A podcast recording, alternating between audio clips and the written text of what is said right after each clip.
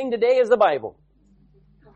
It is the most printed book of all time. Over six billion copies in over 3,000 different languages. But it is the least read book of all time. And I'm ashamed to say that. In the Western world, people think the following say- sayings are actually in the Bible. You ready for this? God helps those that helps themselves. It's not in the Bible. Money is the root of all evil. No. The love of money is. God wants you to be happy. It's not in the Bible. God wants you to be saved. Just follow your heart. Disney. Do your best and leave the rest to God. Not in the Bible. Bad things won't happen to good people. Not in the Bible.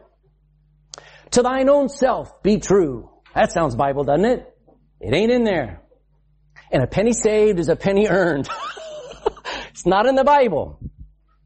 Folks, people have no idea what's in the Bible. They make up stuff about the Bible because they never read the Bible. Nations and laws were based upon the words in that book you hold in your hands. Laws that have held societies together for hundreds of years at a time. Irish law is only held from referendum to referendum. There are laws that have protected life and homes and freedoms and liberties. And today everybody's desire for freedom is nothing but an excuse for sin and abuse. It's not real freedom and they make up laws that in 10 years are going to have to change because it is not right. I have a book that is unchanging and it is right. And the laws and the freedom that you and I get to enjoy today are because of the book you hold in your hand. The laws of the Bible that have been, that have influenced the laws of our nations in Europe and most of the uh, uh civilized world go deep and have meaning and were the foundation for life. They're not rules that stifle and control and ruin your life. They're rules and laws that allow life. now don't get me wrong. There have never been any perfect societies. No matter how much you try to build your life on the Bible, you still need a Savior. You still need the Spirit of God to help you live that book. But that book has to be the foundation of your life. Today, societies are stripping away anything related to the Bible. If they find anything in the law books that relates to the Bible, they strip it out thinking, oh, that's terrible. They're, they're, what they're doing is, it's like going up to a house and looking at a foundation to go and that foundation has to go. And they rip out the foundation and they hope the house stands and the house will not stand. Without the Bible, you have no hope. I'll say it again. Without the Bible, we have no hope. Unless you want to go to LSD and trip out on ease and every other kind of drug out there, you have no hope without the book you hold in your hand. Our cultures and our families need this book. We don't just need it on our coffee tables. I can't believe how many time, time when I got here and I knocked on a door, I'd ask somebody, do you have a Bible? And they turn around, they point to the coffee table. I sure do. You know, today, they don't even point because they don't have them. But the shame of that day and the shame of this day is they don't read it. You don't need a Bible on your coffee table. You don't need a Bible as an app on your phone. You need a Bible that's a gift at a wedding or a, a communion or a chastening. Chastening. Um, christening. It look like chastening here. Christening. But you need a Bible that you read and that you love and that you obey. By the way, you don't need a Bible only on Sunday mornings. How many brought your Bible this morning? Hold it up. Amen. Amen. You know what you need to do tomorrow morning? Hold it up. you know what you need to do on Tuesday morning? Hold it up. It's got to be with you. That was the greatest truth. As a new Christian, I probably, there are 10 great truths that my pastor taught me when I first got saved. One of them was, he said, take your Bible with you everywhere. To work, to school. Uh, it'll clear out a lot of old friends. And it'll bring a lot of good friends into your life. Amen. You set that book down on your desk at work, whew, you think a bomb just went off but you'll get some good friends out of it. Amen. Our culture, our families need this book because only the Bible can save and can salvage a soul. Let's pray. Father, I pray that you help us this morning just to fall in love with the Bible again, yearn to know its contents and to live it. We're, we're ignorant of what's in it simply because we don't read it. We have every app, we have every source of information, and yet we have no truth. And we have no stability, and we have no sanity, and we have no wisdom, and we have no hope when we don't have your Bible.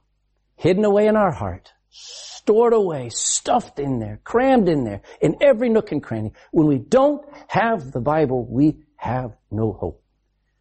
So give us hope this morning.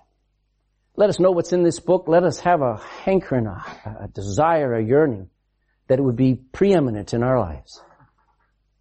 Because it's the one and only perfect thing on this planet. It is the only perfect thing. I pray that we would hold on to it real tight. And we'd learn it and let it work on us. Because there's some people in this room who have been taught all their lives the Bible is a fairy tale. The Bible is a book of stories made up by men. And they've never read it for themselves. They've never tested it, never found out. It is the Word of God. And if it is the Word of God, every person in this room will be judged by it. Every person in this room will face what they know to be true, but they'll be on the wrong side. And they better get on the right side. Not because this preacher is trying to live it, not because anybody else says so, but because you say so. You are God and you gave us your word. Help us. Deliver us from biblical ignorance because it's the only hope for our generation. In Jesus' name, amen. All right, go to Luke chapter 8. Luke chapter 8.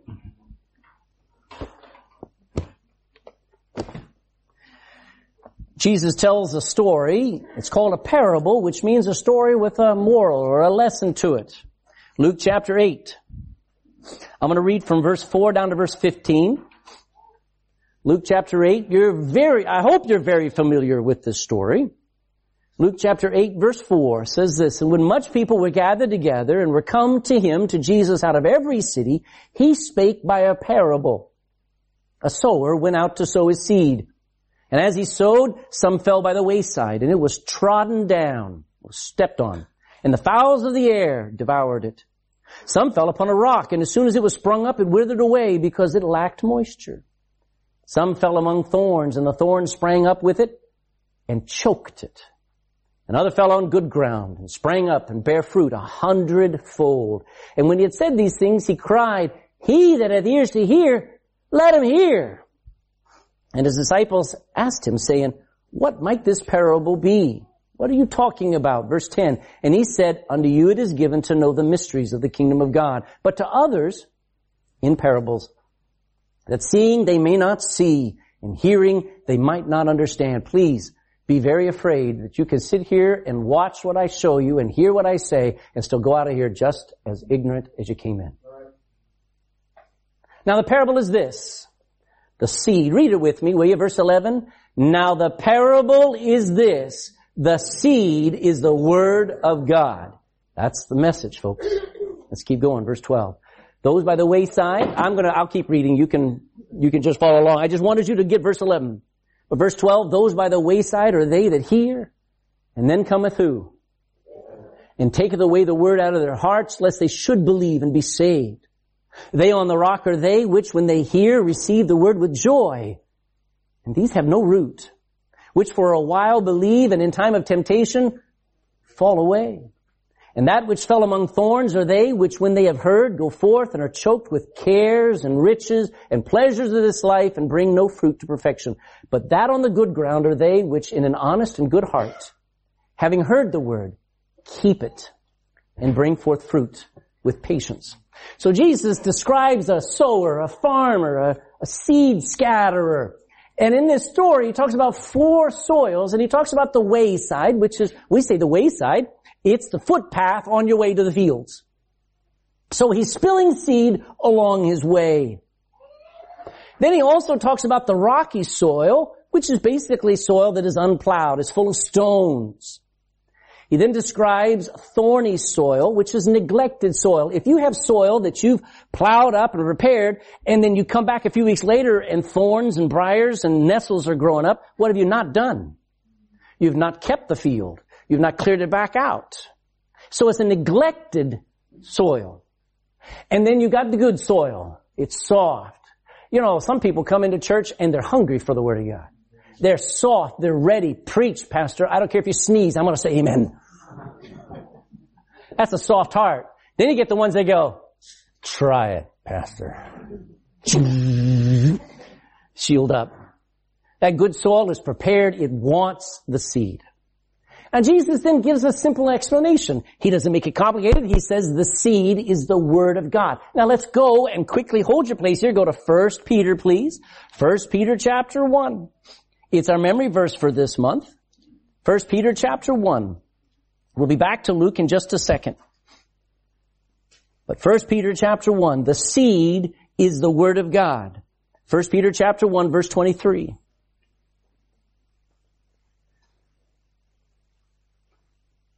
Being born again, not of corruptible seed, but of what kind of seed? What's the next word? Big word. Incorruptible. And then Peter makes sure you know that he's talking about something you hold in your hand. What is it? By the word of God, which liveth and abideth forever. Alright, so I plant a seed that will, uh, uh, maybe it's corn, or maybe it's barley, or maybe it's oranges, I don't know, an orange tree. I plant that thing. Is it going to, is it going to live forever? No. It will produce fruit for a while and then it will die, correct? Alright. The seed of a human, you have uh, mommy and a daddy, you got a baby. Their life is only temporary. They can only pass on what kind of life to their children? Temporary. It's corruptible. How many had perfect parents? Let me see your hands. How many are perfect parents? Let me see your hands. No. We had corruptible parents, amen? Just as we have corruptible politicians, we have corruptible parents. They're flawed, they're imperfect, they mess up. How many have perfect bodies? Yeah, I'm glad we're honest. I know when you look at the mirror, you debate, you know, it's, it's nearly perfect. You have a corruptible body. It falls apart, doesn't it? I mean, some, some ladies put more cake in their face than they've got face, amen? They're trying to hold up, you know, come on. You heard about, you heard, you heard about, uh, what was her name? Uh, who had those seven husbands back in the 1960s? Elizabeth Taylor! Elizabeth Taylor, there was a sad magazine called the National Enquirer in America. And it had this beautiful, this picture of Elizabeth Taylor, you know, she's like 65 years old. She had a beautiful smile and she had, she had this little dot right here. And Kent Hovind says, I figured out what the dot was. She kept having cosmetic surgery and kept stretching, stretching up the skin from low, and that's her belly button.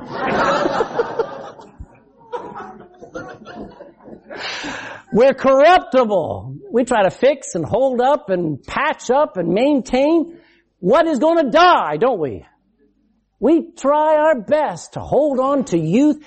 There were, there were people during the 1400s, the 1500s looking for the fountain of youth. Folks, I found it. People spent ex- inexhaustible amounts of money looking for a way to live forever. I found it. Right in 1 Peter 1.23. Being born again. The second birth I got, I didn't got from a church, from a priest, from a nun, from a, uh, uh, from a religion, from a philosophy. I got it from the Bible. I'm born again and I've got eternal life. Amen. The seed is the Word of God. He says secondly, the wayside hearers are hard. You ever walk on, on a footpath that's been walked on and walked on by 20,000 people? You try and, you just try and, and, and start to break that up. It doesn't break up easy, does it? Even water goes on it, just, just runs to the side, never goes into the soil. There are people like that. There are a lot of people like that. They're hard. They're uninterested. You come to church because your mom makes you. You come to church because your husband makes you. You come to church because your wife makes you, and you're there. Your middle name is Wayside footpath. you know what's a shame about the footpath? Those seeds, the, the, the, man's dropping seed on the footpath, isn't he? And who comes and steals it? Birds. And who are the birds? You're exactly right, but who are the birds a picture of? They're a picture of Satan that comes along, and every word I'm saying, the devil's in there going, don't listen to that. He's stupid. Oh, he's just, he's just, he, he's just saying what he wants to say. That's not true. And he comes along and you come out going, uh, uh, you're as empty as you came in. You say, that's offensive. I'm telling you the truth. And if I get you upset, maybe you'll listen harder. Wayside are robbed. Hey, if you were given a priceless gift and it just fell into your lap and you didn't grab it and put it in your pocket and somebody came along and checked it, took it out of your lap, who's at fault? If somebody puts, a drops in a diamond into your lap and you just looked at it and then somebody came along and just grabbed it and walked on, who's at fault? You are. You should have held on to it, man. Amen. The rocky hearts are those are only superficial believers. What's a superficial believer? They only believe just barely on the top. They have no root. They don't actually let it go into their heart. They don't let it actually become part of their life. It's just something they can say. And a lot of people learned catechisms, prayers. I've had too many people tell me, and it just grieves my heart when I say, do you believe that Jesus died for sin? Yes, I believe that. No, you don't. You say you do, but it's never affected your heart. Do you believe the Bible's Word of God? Oh, I believe the Word, Word of God. Do you read it? No. No root. Is there a problem there? Those are the rocky hearts. The thorny hearts don't care. They come along and they sort of—they've got, they, you ever heard of a hoarder? Yeah. You ever seen the films of the movies, the, the TV program about hoarders? They have everything in their house. You know what Jesus is? He's just something that you add. The Bible is just something you stack on top of all the other books you have. You can't add Jesus to your life and get anything out of him. He has to be your life. I am the way, the truth, and the life, Jesus said. Thorny hearts don't care about crowding out God, don't care about whether they read the Bible or not. They negligent. They don't feed and learn and live by the Bible, so they bring no fruit. They have, they, they, they accomplish nothing in the kingdom of God. And then you got the good hearts who hunger for truth. They hunger for God. They want righteousness. Blessed are they that do hunger and thirst for righteousness. I'm so sick of the sin. You can't even open a newspaper. You can't even watch the news without sin just being shoved in your face. I hunger for righteousness. I hunger not just to be right, but but to be safe and to just enjoy being right. Not, not, when I say right, I don't mean like right in an argument. I mean, I just want to be away from sin for a while. I just don't want to be, you know, saying something I regret or looking at something I don't want to look at. I just like to have righteousness for a little while. Amen? I hunger for that. And that's the good kind of heart. And you get righteousness by the Word of God. Now the entire parable is about the seed. Now I know he's talking about the soil, the soil, the soil, the soil, but it's about the seed because without the seed, guess what? I don't care if you have a soft heart and sincere. I don't care if you're hard. I don't care if you just got so much stuff going in your mind. Without the Bible, you're doomed. It's the seed, folks, that we need. Now, the life-giving seed of the Word of God is found, let's go back, we had, we're in 1 Peter, let's go to 1 Peter and look at it for a few minutes. 1 Peter chapter 1.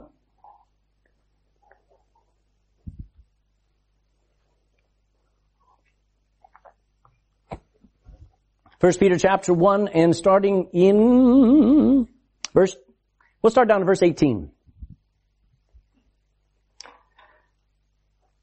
1 Peter 1.18, for as much as you know that you are not redeemed with corruptible things, as silver and gold, from your vain conversation. That was your past life. It was an empty life. It was a vain life.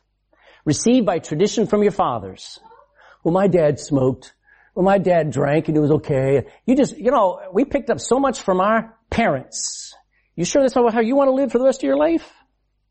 Verse 19, but we were redeemed with the precious blood of Christ as of a lamb without blemish and without spot, who verily was foreordained before the very foundation of the world, but was manifest in these last times for you. He came, who by him do believe in God, that raised him up from the dead and gave him glory that your faith and hope might be where? Alright, we're going to talk about this. Seeing ye have purified your souls and obeying the truth through the Spirit unto unfeigned love of the brethren, well, see that you love one another with a pure heart fervently. Being born again. You have a new family now. Being born again, not of corruptible seed, but of incorruptible, by the word of God, which liveth and abideth forever. For all flesh is as what? Grass. I mean, how many of you ever cut grass and kept the grass? And I mean not just kept it in a pile for compost, but brought it in your house, sprinkle it along the carpet. No, cra- grass is either meant to be dumped or burned or something. But all flesh is as grass. Look at the rest of it. And the glory of man is as the flower of grass. We're just, we're just like a flower, like, like a, a daisy or a, a, a flower on, on weeds. The grass withereth and the flower thereof faileth, falleth away, but the word of the Lord endureth forever. And this is the word which by the gospel is preached unto you. Somebody says, where do I find the Bible? What you've got right now. That's the word of God. So, according to 1 Peter chapter 1, the seed gives life. It's called salvation. I don't think there's any more precious word in the Bible. You say, I think the love of God is great. Amen. But the love of God gave me salvation. I think grace is a wonderful word. It is a wonderful word. But I'm saved. That means something to me. You can talk about grace, but until I've experienced it, it means nothing to me. And the experience of grace, the experience of the love of God, is He redeemed me. He bought me back. He saved me from the wrath of God and from an eternity away from Him in hell. Amen. It's a great word. Love that word. Peter calls it redemption. If you bought a home, uh, and you have a mortgage, you know what you're doing every month that you pay? You're redeeming it back from the bank. That's what you're doing. And one day, hopefully, unless you keep putting on new mortgages, remortgaging the house, one day you make the final payment and the bank finally says, now the house is yours. And when Jesus shed his blood, he bought me. He paid the price. He redeemed me. You ever heard of somebody having to pay a ransom? The modern ransoms are for computers. You get some virus on your computer and they make you pay in order to get your files back on. It's a ransom. Jesus paid the ransom for my soul. I'm saved, folks. And I'm saved by one book. What is it? The book you hold in your hand. The Bible. It's, uh, it's not like corruptible seed. It's not like corruptible seed at all. Uh, human seed is corruptible. Uh, gold is corruptible. Silver is corruptible. Money is corruptible. Religions are corruptible. Nod your head. Amen. You know, the safest place to be on a Sunday morning is in a church where everybody has a Bible. I watched one time that guy, David Koresh, one of those cult leaders there in Waco, Texas. It's Waco, but we call it Waco. I'm from Texas, so don't be offended. And David Koresh is up there and he's got a crowd about 70 people in his little cult there and he's got a Bible in his hand. It's closed, by the way. And he's up there and he's preaching away, preaching away. And you look up at all those people up there, not one of them had a Bible in their hand. You know how a cult gets started? People start following the man. He started, he's such a nice guy. Oh, he really makes me feel gooey, gooey, gooey. That's a cult. Safest place is where everybody can look down and go, yep, Yep. No, I don't see that. Amen. The Bible. It's not like, uh, the Bible's not cor- like corruptible seed. It is incorruptible. It doesn't wear out. By the way, it doesn't go out of date either. Hey, do you feel like the Bible's gone out of date? I do. I feel like it. Do you understand what I'm saying? It's not popular anymore, is it? I mean, it, it's just, it's just something that the world just goes, yeah, it's passe. It's gone out of its time, hasn't it? I'm going to say this. It's never been in sync with the world. It's never been popular. Do you know any time? Listen. The majority of people when Jesus preached turned on him and wanted him dead. Don't say, well, people just don't, don't connect to the Bible anymore. They got to, or there's no hope. Amen. The Bible is incorruptible. And it's what your, uh, mankind is lost without it. Let me give you some thoughts about what you would do without the Bible. Nothing. You could never know God. You imagine if Dan and I got together and I said, Dan, I think I figured out God. And Dan go, oh, I figured him out last week. I say, well, what's your God? And Dan says, well, he's got long hair. He's not sure if he's male or female. And, uh, uh, he kind of lives on a planet called Krypton. And your God? Well, let me tell you about my God. Where would we, how would we know about God if we didn't have a Bible? Are you with me? Without the Bible, you would never know God. Without the Bible, you'd never be saved from your sins. Think about that for a minute. You cannot get saved without the Bible. I have heard it till I'm sick that there are these people, who, mainly charismatics and Pentecostals who say millions of Muslims are getting saved over in the Middle East. They're seeing visions. They've never read the Bible, but they're seeing visions of Jesus and of Mary, and they're turning to God. They are not turning to God. That is of the devil. You have to be born again by the incorruptible Word of God. If they don't have a Bible, they didn't believe on the right Jesus. The devil will do miracles. He will do anything he can to get you to believe anything except that book. Amen? Is that clear? Say, that's so strict. I didn't make it up. I can't, I can't adjust what God said, and God said that book is the only thing that'll save your soul. That's why, ha, um, Romans 10:13, go there. Romans 10:13. Romans chapter 10 and verse 13.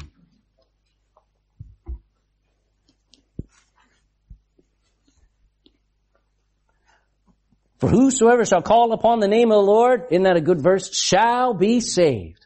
Well, how then shall they call on him of whom they've not believed? And how shall they believe in him of whom they have not heard? And how shall they hear without a what? Without a preacher. Amen. It's by the foolishness of preaching God had chosen to save them that believe. We need preachers. I didn't say we need pastors. We could use a few more of those as well. but we need preachers. We need people who hand out a track who will tell people and say, listen, would you please read this? I don't want you to go to hell. Please would you read this? This is, this is your ticket out of hell. Please would you read this? This is God's love for your lost soul. Without preachers, they're never going to hear of the Bible. Are you with me? Without the Bible, you would never know how to be saved. You would never be saved. How many times were you in church, Catholic church, Protestant church, any church, and they said, just do your best. You know what that is? A lie. Oh, if anybody's going to heaven, after all that you've been through, you'll get there. You know what that is? A lie. Oh, that is such a saintly, dear grandmother. I'm telling you, she's going straight to heaven. You know what? That's a lie. Except a man be born again, he cannot see the kingdom of God. Being born again, not of their own will, not of your own family heritage, but by the word of God. Amen? How are they going to hear it unless somebody preaches it to them? You can never know if the Jesus you're following is the right one. I, have used this illustration before. Uh, let me tell you about Mrs. Ledbetter. She has five children. She's got very dark hair. She lives kind of up on a little bit of a hill. Uh, she's got a handsome husband. Um, and um, uh, she, uh, shut up. She, um, uh, she loves art and well crafts, and she loves uh, homeschooling. And uh, her name is Donna. See, all the way along there, it sounded like my wife, didn't it? But it was a different Ledbetter. She's got my wife has dark hair, and my my uh, brother's wife. I have a brother who's married to also another Mrs. Ledbetter, and she lives on a little bit of a hill. She's got five kids. They homeschool just like we did, but her name is Donna. She's a different Ledbetter. Are you with me? And a lot of people are going through life and they're following what they think is Jesus, and they go, oh, this is the happy Jesus. This is the Jesus would never let anybody go to hell. This is the Jesus just loves me any way I live. This is Jesus, Jesus, Jesus. And they, when they read the Bible, they go, that's a different Jesus. Without the Bible, you'd never know if the Jesus you're following is the right one. It's that important. Um, you can never test those spirits. Somebody comes along, I don't care if somebody could levitate in this room. I don't care if somebody could heal your grandmother or raise the dead. I have to have a book that allow me to test them to find out if they're of God or of hell. Amen. I have to have a book. I'll follow my heart. Go right ahead. The heart is desperately wicked. It is deceitful above all things. It'll lie to you. Say, I'll follow my heart. Go right ahead. You'll end up in hell. Say, that's cruel. No, it's the truth. Amen. It's the truth. And I don't say it, I, I, I, like having a good time. I love enjoying being around God's people, being in church, but I'm telling you, there are too many things at stake for you to just come in and go out of church and never believe your Bible. You say, boy, when I watch the God channel, when I watch God TV, I'm telling you, I just feel God all over me. Are you sure? Are you sure? Not everything that says it has God is of God. there's coming a, man who's going to help rebuild the temple in Jerusalem one of these days. And when he builds that temple, he will set himself up on that, on the mercy seat, on the throne there, and he'll declare he is God. You better know about this. You could never know what love is without that book. I, I've read some love stories. I think they're awesome. I think some of them make me sick. but I would never know what true love is until I read about the love of God. And until I, I found an everlasting love, until I found a love that could not fail, that cannot quit, that looks beyond every one of my flaws and still loves me. I would never know what real love is without that book. I know, listen, you go into Eason's and there's, there's 16 feet long, five shelves high of romance novels. The big Eason stores. Is that where you want to find love? I found it. I found it in one verse. For God so loved the world that he gave his only begotten son, that whosoever believeth in him should not perish, but have everlasting life. I only needed one verse to teach me about love. You'll only live by either popularity or by the sword. You know what? When I read this Bible, I can live alone. I can live against the flow. I can find out what's right and I do it, whether anybody else does. Amen. You have a Bible. You have hope. You have sanity. You don't have a Bible? You'll do what your kids tell you to do. You'll do what the religion says to do. You'll do what the Facebook says to do. You'll do what the government says to do. You know, if you have a Bible, you'll do what God tells you to do. Amen. Without that Bible, you won't know what to do. They come in and they make laws. They bring these referendums in here. We haven't seen the kind of referendums that are coming in the future. We better have a book that tells us how to live and what to do. Because if we have to take a vote every time we need to know what to do, we're doomed. And you'll never know yourself. We don't have time, but James chapter 1 says, look into the law of liberty, the perfect law of liberty, and see yourself. Best thing any of you wives need to do is spend time with your husband reading the Bible, let him see himself instead of you trying to tell him what he's like. Amen. That book will tell him what he's like. Amen. You'll never know yourself. You'll never realize, realize just how messed up you are until you come to the Bible and you find out, I never realized just how lost I was and you actually, look, to Romans, you're in Romans, go to Romans chapter 10, look at verse 17, you'll have no faith at all. Where does faith come from? I heard one guy say, faith comes from God. I said, that's cheating. How does God give me faith? Oh, he just puts it in you. Eh, wrong answer. Romans chapter 10, verse 17. So then faith cometh by, are you listening? Hearing, and hearing by the, I don't have any pastor led, I don't have any faith pastor. Faith comes by hearing the Word of God. Without the Bible, you'll have no faith. You say, well, I believe, I believe we're all the descendants of aliens from some comet that passed by 40 million years ago. Yeah, you got faith. I, I believe we all evolved out of goo. Somebody wrote a book from goo to you. You'll believe anything. He who, he who, what does the say? He who, uh, does not stand for the truth will fall for anything. And they are. You'll actually have no faith at all. If you want to have faith, you gotta have it from the Bible. Isn't that amazing? You know what you have? You have all you need in that one book. Now let me compare something here for you. Alright? Jesus is called the living Word of God. John chapter 1 says in the beginning was the Word, and the Word was with God, and the Word was God. Amen? Verse 14 says, and the Word became flesh and dwelt among us. He was the living Word of God living amongst us. But then you hold in your hand something called the written Word of God. I want to show you how similar they are. Now I could go with over a hundred comparisons. I'm only going to show you six or seven. But in a hundred ways, the Bible and Jesus are almost exact. Watch. Both Jesus and the Bible are truth. First of all, go to John chapter 14. Hope your fingers are nimble. We're going to do some scripture here. John chapter 14.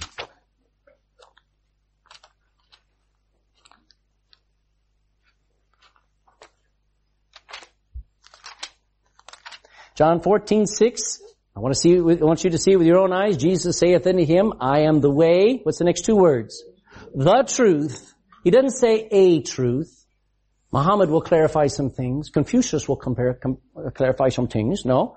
I am the truth and the life. No man cometh unto the Father but by me. So is Jesus the truth? Yes or no? Yes. Did you know your Bible is the truth? John 17, still in the Gospel of John, John chapter 17, verse 17. Jesus praying. Jesus praying in John chapter 17, he says verse 17, he's praying to his Father and he says, sanctify them through thy truth. Thy word is truth. Now Jesus is the truth and so is the Bible. Now I know too many people who say, well the Bible contains truth. Oh really? So show me where it's not true.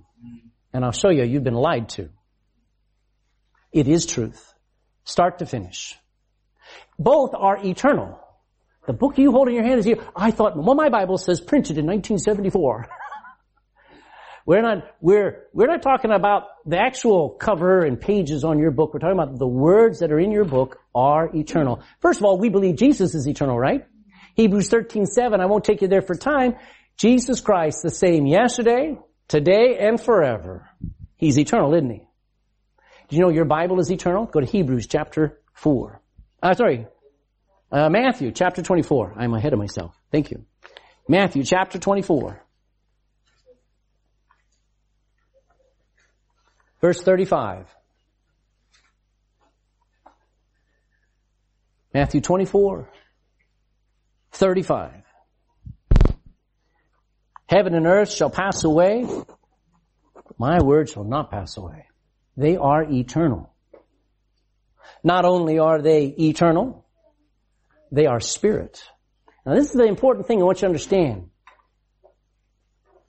Dean, the words you hold in your lap aren't just physical. They are spiritual. Watch. We need to look at two verses. John chapter 4 verse, verse 24. John 4, 24. John 4, 24.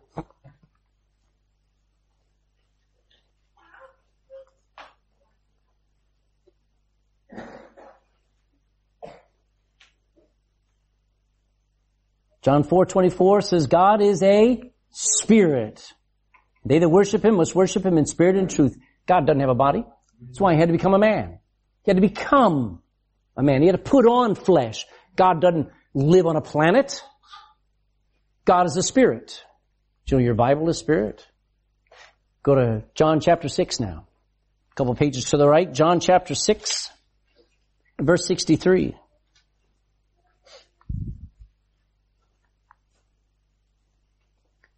Jesus speaking to his disciples about all the people that left because they were stuck on trying to think that they had to eat his body. In verse 20, verse 63 says, Peter, this is Jesus talking to his disciples, he said, it is the spirit that quickeneth, that gives life. The flesh profiteth what? The words that I speak unto you, they are spirit and they are life. When you're reading your Bible, you're having a spiritual experience. Amen. Jesus, God, the Holy Spirit are spiritual. Your Bible is spiritual. That's why it's different. That's why it tastes different. That's why it sounds different. That's why it works different. Because it works where nothing else can. It's perfect. Hebrews chapter 5. Is Jesus perfect or not? You better believe he is. Hebrews chapter 9. I said 9, 5. Hebrews chapter 5 verse 9.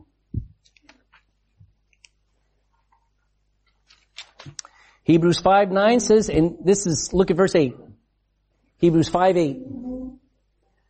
Though he were a son, yet learned he obedience by the things which he suffered, speaking of Jesus, and being made what? He became the author of eternal salvation unto all them that obey him. You know, the only perfect person on this planet who's ever lived was Jesus. Amen. And he proved it. But you know your Bible is perfect? Go to Psalm 19. Middle of your Bible should be the book of Psalms. Psalm 19 and verse 7.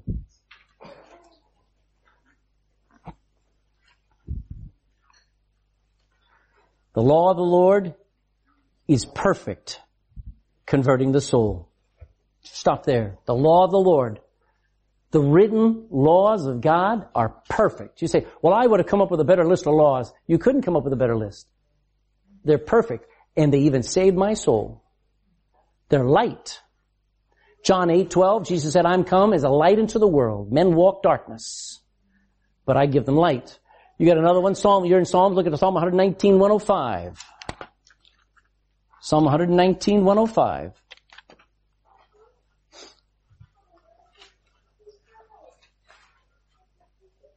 Thy word is a lamp unto my feet and a light unto my path. What is my light? The word.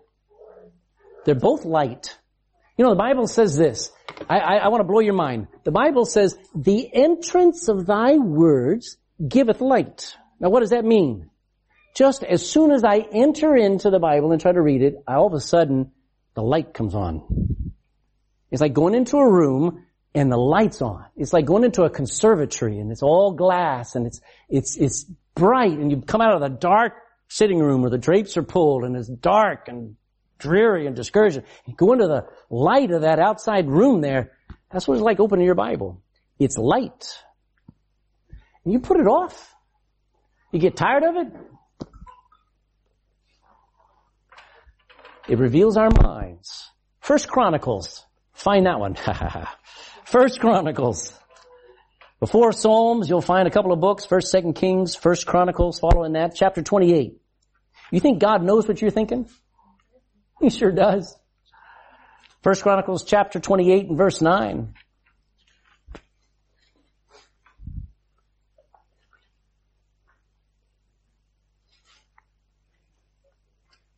The point is the last part of the verse. Look at verse 9. And thou, Solomon, my son, know thou the, the God of thy, of thy father and serve him with a perfect heart, with a willing mind. Why? Why should I worry about what my heart feels and what my mind thinks? Watch it.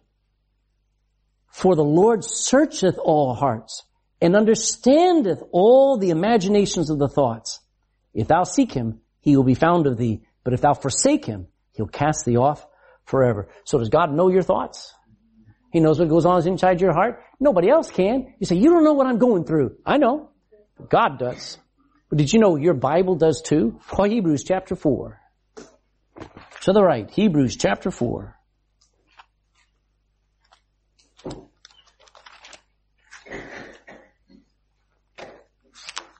Stay with me. We're almost done.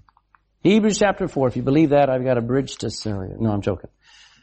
Hebrews chapter 4 and verse 12. For the word of God is quick and powerful and sharper than any two-edged sword, piercing even to the dividing asunder of soul and spirit and of the joints and the marrow, and is a discerner of the thoughts and the intents of the heart. What are your intentions? The man says to the boy who wants to date his daughter. You ever heard that phrase? What are your intentions? You know, God knows what your intentions are before you ever speak it. And He recorded them in the Bible. See, I know a lot of people would say, oh, David committed adultery with Bathsheba. I would never do that. And the Bible says, yes, you would. Now, I may not think you would. The Bible says it's in all of us. Adultery is in all of us. Oh, I would never go so far as to murder anybody. Oh, the Bible says, yes, you would. You see, the Bible will expose you and reveal what's in your heart. You read it enough, and you, it's like a person on the on the uh, operating table, and that knife comes out and starts opening it up. You can't hide from the Bible any more than you can hide from God. That's why some of you stay in the New Testament. That's why some of you just read the Psalms. That's why some of you don't even read at all, because you know it tells on you. It's like a little brother. How does he know that? Mom, he's in it again. That Bible tells on us. And we don't like it. It reveals our minds. But best of all, well, two things. It gives life. John 10, 10. Gospel of John chapter 10.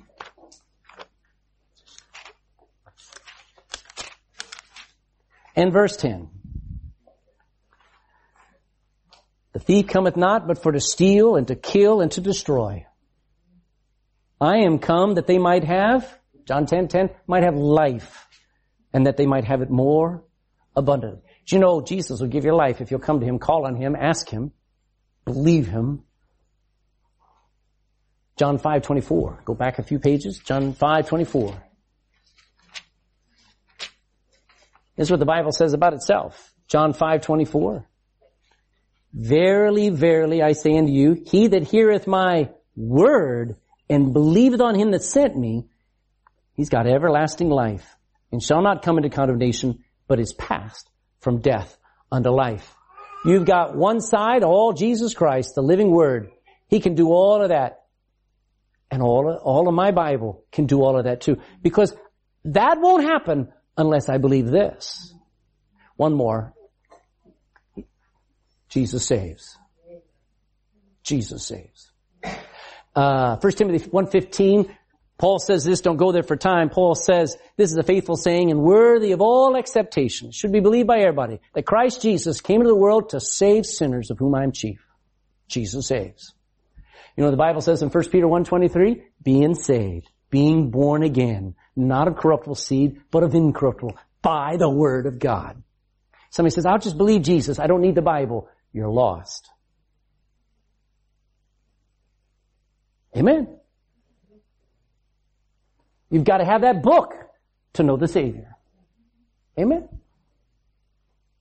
I stand in awe on God's Word. I wish I could go through this. I put this together and I went, Lord, why am I doing this? Because I can't even, I can't touch it. I got no time. But the reason why I stand in awe, in awe of this book, I'll take you there. Just one verse. First Thessalonians chapter 2. First Thess- I gotta show you this. We don't have time to look at these, but I'm to just glance through them without the scriptures. First Thessalonians chapter 2 verse 13.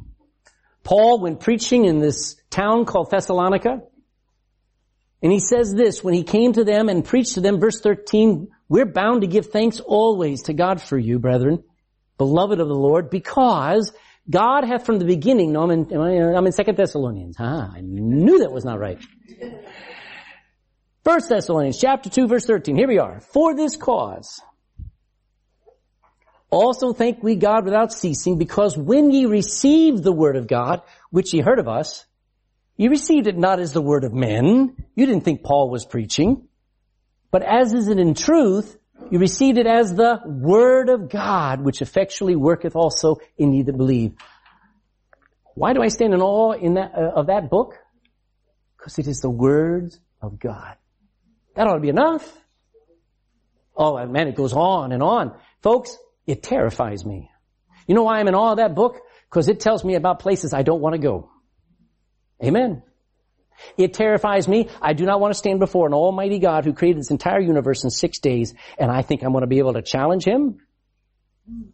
That Bible terrifies me. It tells what I'm really like. It tells me about the end of this world, not just Armageddon. It talks about the battle of Gog and Magog. It talks about things in the future that are terrifying. That Bible terrifies me when I read it. But it also comforts me. you know what Paul says? Wherefore comfort one another with these words. There's nothing more precious than sitting in a hospital and I've got nothing to do. Doctors are coming in, putting in the IVs and checking the monitors and stuff and that person's heart had a hard time breathing, can't even open their eyes. What am I going to do? I'm going to read scripture. Because it'll bring comfort. brings comfort to me. I hope it does you. Same book that terrifies me comforts me. It's an amazing book. It's better than any vision, feeling, magic, or miracle. Well, I know what I saw down at Ballinspittle. I mean, that, that, that statue wiggled for 20 minutes. I couldn't care less. What is the wheat to the chaff? James, uh, Jeremiah says. Let your prophets, let, bring, I tell you what, bring the idol here and let us sit here and let's watch it move. It won't. But if it did, wouldn't scare me at all. Because I know it's of a demon. The book said so. This is better. Peter even says that we have a more sure word of prophecy. Somebody says, I'm going to prophesy. Keep your prophecy to yourself. I got all I need. There's enough to keep me busy for 20 lifetimes. Is perfect. Why am I in awe of that Bible? I will not ever listen to somebody who will spend their time correcting my Bible. I'm not going to do it. I'm not going to do it. They may be 10 times, 100 times smarter than me. I could care less. My Bible's perfect. I may not understand it. I may get it all wrong, but you're not correcting it. Correct me. Amen. It feeds me. I sit down with this book. It's a spiritual exercise, man. I read it and I come away stronger. I can't explain it. I'm, I'm just reading a book. I'm just reading, but I come away stronger. I come away happier. I come away stable. I come away joyful. Why? Because it feeds. As newborn babes, 1 Peter 2 2 says, desire the sincere milk of the word that you may grow thereby. It's like milk. Hebrews calls it sometimes, it's like meat. It's tough to chew on, but it's good. It feeds me. It keeps me from sin. Amen. Wherewithal shall a young man cleanse his way? By taking heed thereto according to thy word. Somebody, uh, a guy named uh, Dwight L. Moody, back 150 years ago, preached, and he said something in passing, and everybody wrote it down. It's one of the great sayings of the time. Sin will keep you from this book, or this book will keep you from sin. Amen. It exposes me. I already said it, but I mean, I stand in awe because the Bible says the heart is desperately wicked and deceitful above all things. Who can know it? And then he goes on, he says, I try the hearts. I expose them. So I'm all over the page of that book. And guess what? So are you. And I stand in awe of it. Because I'm reading a book that some portions of it are 4,000 years old. How does it still apply today as advanced as we are, as technology? Because we haven't changed one iota. It still exposes us uh, it cuts me to the heart. A lot of times you get preachers, most of the prophets in the Old Testament, they preach and then people stone them. Peter got up there and he preached on the day of Pentecost and the people, it says, his preaching cut them to the heart. They cried out, men and brethren, what do we do? We crucify the Messiah. Jesus and, and Peter said, repent. Believe the gospel. Man, it was, it was awesome. They were cut. That's a good Bible. If you only read a book that just patted you on the back and made you feel good, you've done nothing for your soul. As a matter of fact, you've damned your soul. If you raise your children on fairy tales, I mean, we go for the walk down here at the at the regional park here, and they got the fairy walk now. And everywhere you go, they got the little fairy doors and the trees and names and up, up uh, down the bottom or all these things, and it's all wow, wow, wow. You're just reinforcing in children's minds everything is a fairy tale. You better sit down with them and tell them the truth. It's okay to read to a five-year-old the King James English. They'll get it faster than you did. They're smarter than you are. Read your Bible to them. Amen. It'll cut them. They'll go, Dad, is that true? Yep, that's true. God judged the whole world and only Noah and his, his three boys and their wives and, and his wife survived. And only because they believed God. You gotta tell the truth. Amen and it heals. I can't explain it, but that book, when you start believing it, it just takes scales off your eyes. It takes years off of your heart. It does something for you. It heals. I would, before you ever go to the doctor, you ought to spend an hour in your Bible. I mean, if you cut off your finger, you better go to the doctor, okay? But honestly, if you're struggling, if everything's just going wrong, spend an hour in your Bible and see if God doesn't make it right. Because it heals. And it produces fruit. It produces fruit a hundredfold. What I, what I just barely begin to do, God just makes it become something great. Because I believe the Bible. But none of it will happen without the Bible. And here's the end. That's you. Sadness. How come the Bible hadn't worked in my life then, Pastor? I got some thoughts for you. Number one, maybe your heart is so hard and so cold towards God you won't even give it a chance. David says this, Oh taste and see that the Lord is good. Blessed is the man that trusteth in him. Try it. I don't mean try it like a pizza. Step out and say, I'm going to read my Bible. You know how many people I've read, and there are testimonies, a guy named Lee Strobel, a guy named Francis Schaeffer, people who are atheists, and they picked up the Bible and they says, I'm going to read the Bible, and when I finish it, I will determine whether it's of God or not. And I'll study out where it came from, who translated, da da da. And I have found countless numbers of people who, when they read the Bible and they tested, guess what they found out? It's of God. And they got saved, and they repented, and they realized they were wrong. But that's because they read it. Try it. Maybe you just only want a little bit of the gospel. Well, I'll come on Sunday, Pastor, but don't ask me to do any more. Too much for me to handle just an hour of your preaching, Pastor. How can I go any further? Maybe you just only want a little bit of the gospel, but you're afraid to accept it all as one big package. Guess what? My Bible doesn't come apart. Here, I like that part. Oh, I, I really only like the psalm. It's a package, folks. It comes as a package. It's to be believed as a package. Jesus said these words, search the scriptures. For in them you think you have eternal life. For they are they which, from start to finish, testify of me. You're gonna have to decide, I'm gonna take the whole Bible. Even the stuff I don't like, even the stuff I don't understand. I just take the whole book. Maybe you think you just add pinches of the Bible to your life and expect it to make a big difference. Okay, well I'll add a little bit this week and I'll add a little bit. Go right ahead. But is that how you eat? You need a good meal, don't you? And that book will provide the only meal that'll save your soul and actually salvage your life. So instead of nibbling at it and taking bits and pieces of it and only listen to what you like, why don't you just dive into it and say, I'm just going to stick with it and let it fix me. You know what I'm describing here? There's the footpath soil, hard heart. Here's the rocky soil. You're afraid to accept it all. You won't, you won't let it take root. Here's the thorny soil that says, well, I'm just going to read it, but I won't ever cultivate it. I won't ever clear out the stuff in my life and let it grow. No, no, no, no. You'll always be in competition with what's on TV. No competition, folks. Maybe you just not believed it yet. Go to Hebrews chapter 4 and we're finished. Hebrews chapter 4.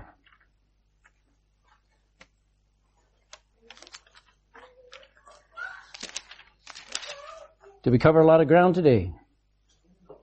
Hebrews chapter 4 and verse 2. You know what the gospel is? The gospel is that God sent His Son in the form of man walking on this earth.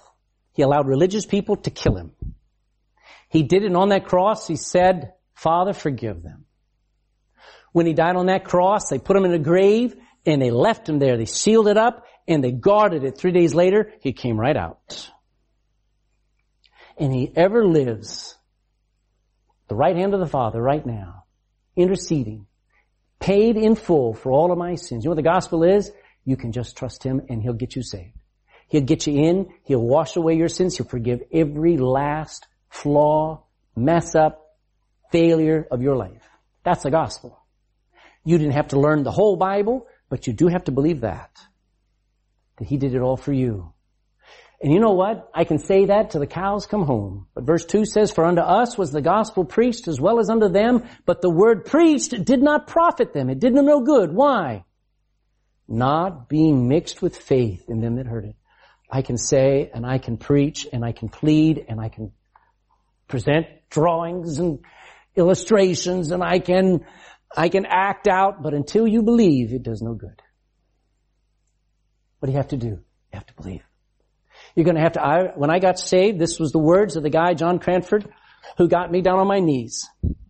He had that open Bible. He'd gone through probably 10 or 15 scriptures and just went through. You believe that? You believe that? You believe that? As he showed me, you believe you're a sinner. You know you're lost. You know you deserve hell. You believe that? Yeah, yeah, yeah. He, he held that Bible and he says, you're just going to have to trust that this book's right and you're wrong.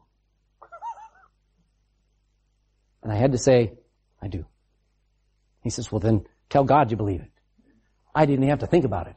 I got down on my knees and I said, I don't understand it all, but I don't want to go to hell. I believe it's an awful place. If you'll save somebody like me, I'd sure like it. you know, it's keeping some people, what, what, what will keep people from going to heaven is not the fact they didn't have a, a perfect church, because you're not going to find one.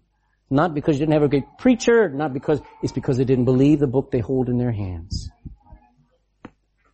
Father, right now we come before you, we bow the heads and we ask that the book that we hold in our hand will become more than the bound pages with the words on it. But that like it was of old in, in Paul's time, that it would not be received as the words of men, but it is as it is indeed the words of God. Three thousand times, if I'm not correct, I think I am, it says, Thus saith the Lord in my Bible. I don't want to argue with you. I don't want to correct you. I just want to follow you. I just want to believe you. It saved my soul 36 years ago. It'll save somebody's soul today if they would just believe what they hold in their hand. Not the cover, not the thickness, but the words, being born again of the incorruptible Word of God. Let every Christian in this room decide once again, if it saved us, maybe it can save my family. Maybe it can save my home, my relationship with my wife, my relationship with my parents. Maybe it'll save our nation. Maybe, just maybe, if I believe it. It'll save my sanity. It'll give me rest back in my heart. It'll fix what's broken. It'll salvage this messed up life. But it's going to take us all just deciding we're going to mix this book with faith and let it produce fruit. If you're not born again this morning, every head bowed, every eye closed. If you're not born again, today is your day. This message for you, you didn't come here by accident. It's for you to say, you know what? I've spent my life arguing from the wrong side. I've heard and listened to absolutely everybody else instead of you. I believe you. I don't understand you. I'm scared of you. But God, I believe you. And I trust you. I trust that you won't lie to me. I trust that you'll tell me in your word what it means to be a Christian. And I just want to be that. So I follow you now. I believe you now. I trust you now. If somebody would just talk to God like that, He'll hear you and He'll save you. And if you have prayed that, it's time for you to stand up and be counted and say, I'm going to follow Jesus.